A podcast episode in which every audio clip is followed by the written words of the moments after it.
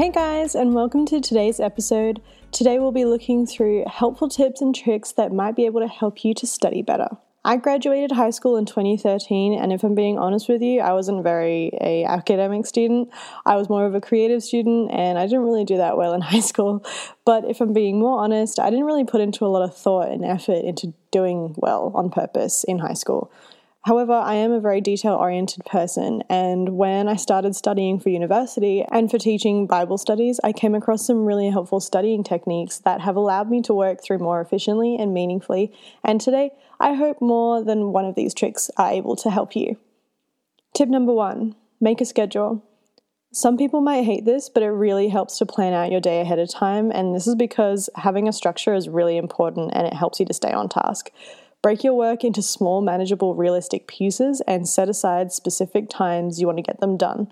I've been told I'm a little bit crazy when it comes to this, but how I practically do this is I use my Google Calendar and right from when my alarm goes off, my calendar will say stuff like, okay, breakfast 25 minutes, shower 15 minutes, get dressed 30 minutes, quiet time 1 hour, cleaning 2 hours, etc. And this helps me because throughout the day I get a little pop up on my phone reminding me of what the next task is, and it helps me to stay on track. I know it might seem really pedantic, but honestly, it keeps me on track with what I want to do.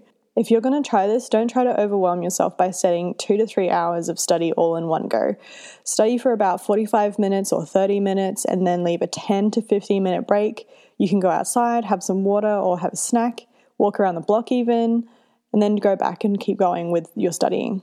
Hopefully, you know your preferred study method through trial and error, but hopefully, you know what works for you and what doesn't work for you. So, don't try to push yourself to do it all at once if you know that your brain can't handle it. Also, when you're studying, put your work also in a schedule as well. And what I mean by this is ask yourself what is most important.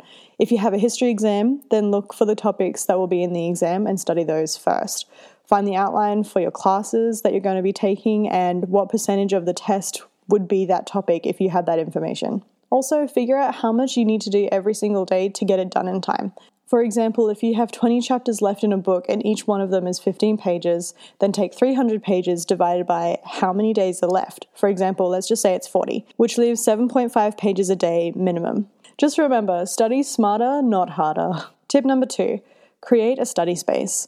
Having a specific area where you go to do all of your study or work there is very, very helpful. It helps your brain move from one state of mind to a focused state of mind. Whichever space you choose, whether it's an office, a study desk, or your dining table, even, just make sure that before you start, it's clean and you're comfortable and it has everything that you need to get the work done. This might include your books or a laptop, a charger for your laptop, a pair of blue light glasses to help you prevent headaches as you study, pens or pencils if you're writing in books, noise cancelling headphones, which would be very helpful if you're studying at a dining table and you don't want to be distracted by your family around you, just things like that. If you need to use your technology while you're studying, but you get distracted really easy and your mind starts to wander and you start looking at random articles, download apps like Forest for your phone and this other app called Focus for your laptop. Forest is a really cute app, and you get to set the time duration for how long you want to study, and you don't disturb your phone while you study, and then you start to see a little tree grow over time the longer that you leave your phone alone. And the idea is that the sense of achievement and responsibility of growing this little digital tree will encourage you to stay away from your phone. However, if you can't resist your phone, then the tree just dies. If you don't really care whether or not a little digital tree lives or dies, then you probably need something a little bit more restrictive, which is where the Focus app comes in, and that's for your laptop. I think you can get it for your phone, but I'm not really sure. Um, but that app will definitely do the trick. It allows you to block certain websites and apps for a set amount of time, so you can't touch them at all until this time until the time is up. This app was really effective for me because even if I wanted to go back into the app, I couldn't. I set it up so that I I really had to wait until that time was up before I can access those things. Also, if you're one of those people who need noise to focus, try listening to some lo fi study music or maybe some nature sounds. If you look up Lo Fi Hip Hop Radio by Chilled Cow on YouTube or Low Finds by Good Christian Music Blog on Spotify, those two are my favorite things to listen to for background music. Reorganizing and cleaning up the space before you start will also help you to clean and organize your personal thoughts and get you more excited and focused to sit down and get things done. Tip number three have a regular sleep schedule.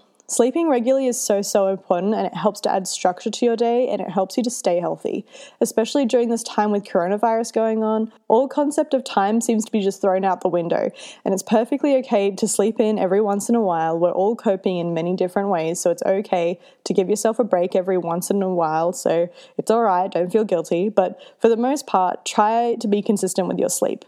The human body needs approximately seven to eight hours of sleep per night. So if you need to wake up at 6 a.m., then you should probably be going to bed anywhere between 10 or 10:30. Or if you're waking up at 7, then you can probably stretch it to around 11. To help wind down in the evenings, try and get into the habit of turning off your tech or put all of the tech in another room for the night completely. This is so that your eyes can get a break and your body starts to slow down at least one hour before your designated bedtime. This is because blue light is emitted by screens and it restrains the production of melatonin, which is a hormone that controls your sleep and waking cycles. When your melatonin is reduced, then it's harder to fall and stay asleep. For some, having a bedroom, a technology free zone is very hard.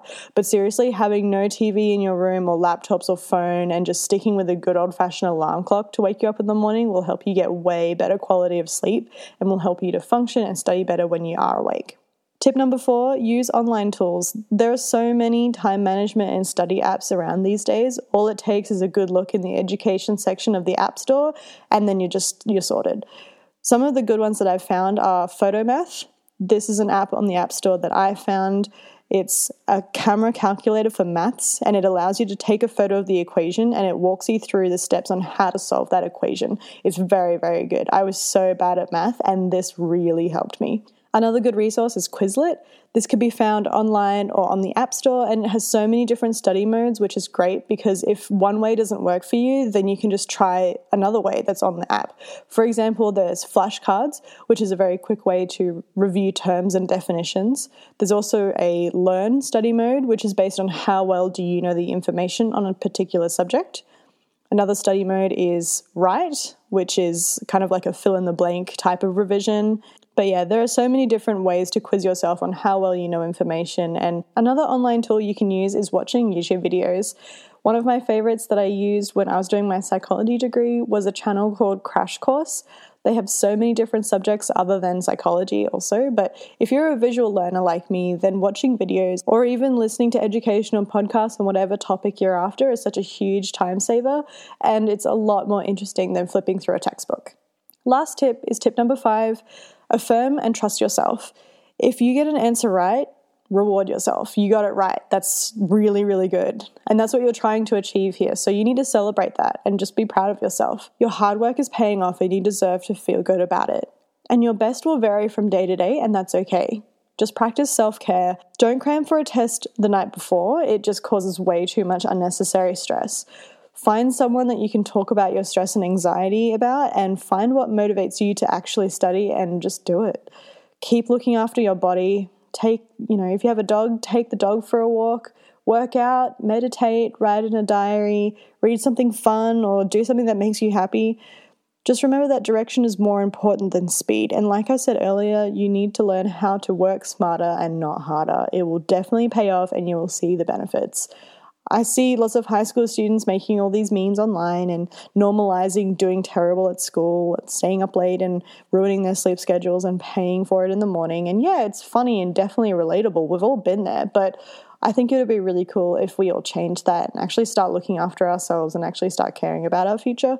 So let's start arriving early and actually being prepared and loving ourselves and taking care of ourselves so that we're able to set ourselves up as best as we can for what we're trying to achieve. It will totally be worth it in some shape or form for you later in life. So just try your best, and your best is enough. Anyway, that's all the tips I have for you today. I hope some of them are helpful for you. I hope that you really like episodes like this, and if you do, please tell me. It's super encouraging when I hear feedback from you guys. This is supposed to be the season finale episode of the podcast, and I normally take a few weeks break. But with coronavirus going on right now, I've decided to continue to keep releasing episodes for you guys, and I hope that it'll be an encouragement for you in this time. So please let me know what else you would like to hear on the podcast, and I'll try to release more episodes on those particular topics. And with all that being said, I hope you have a great and wonderful, productive week. smash out your homework, smash out the exams, and I hope that one day you can tell me that you got an A because of some of these tips that maybe you used.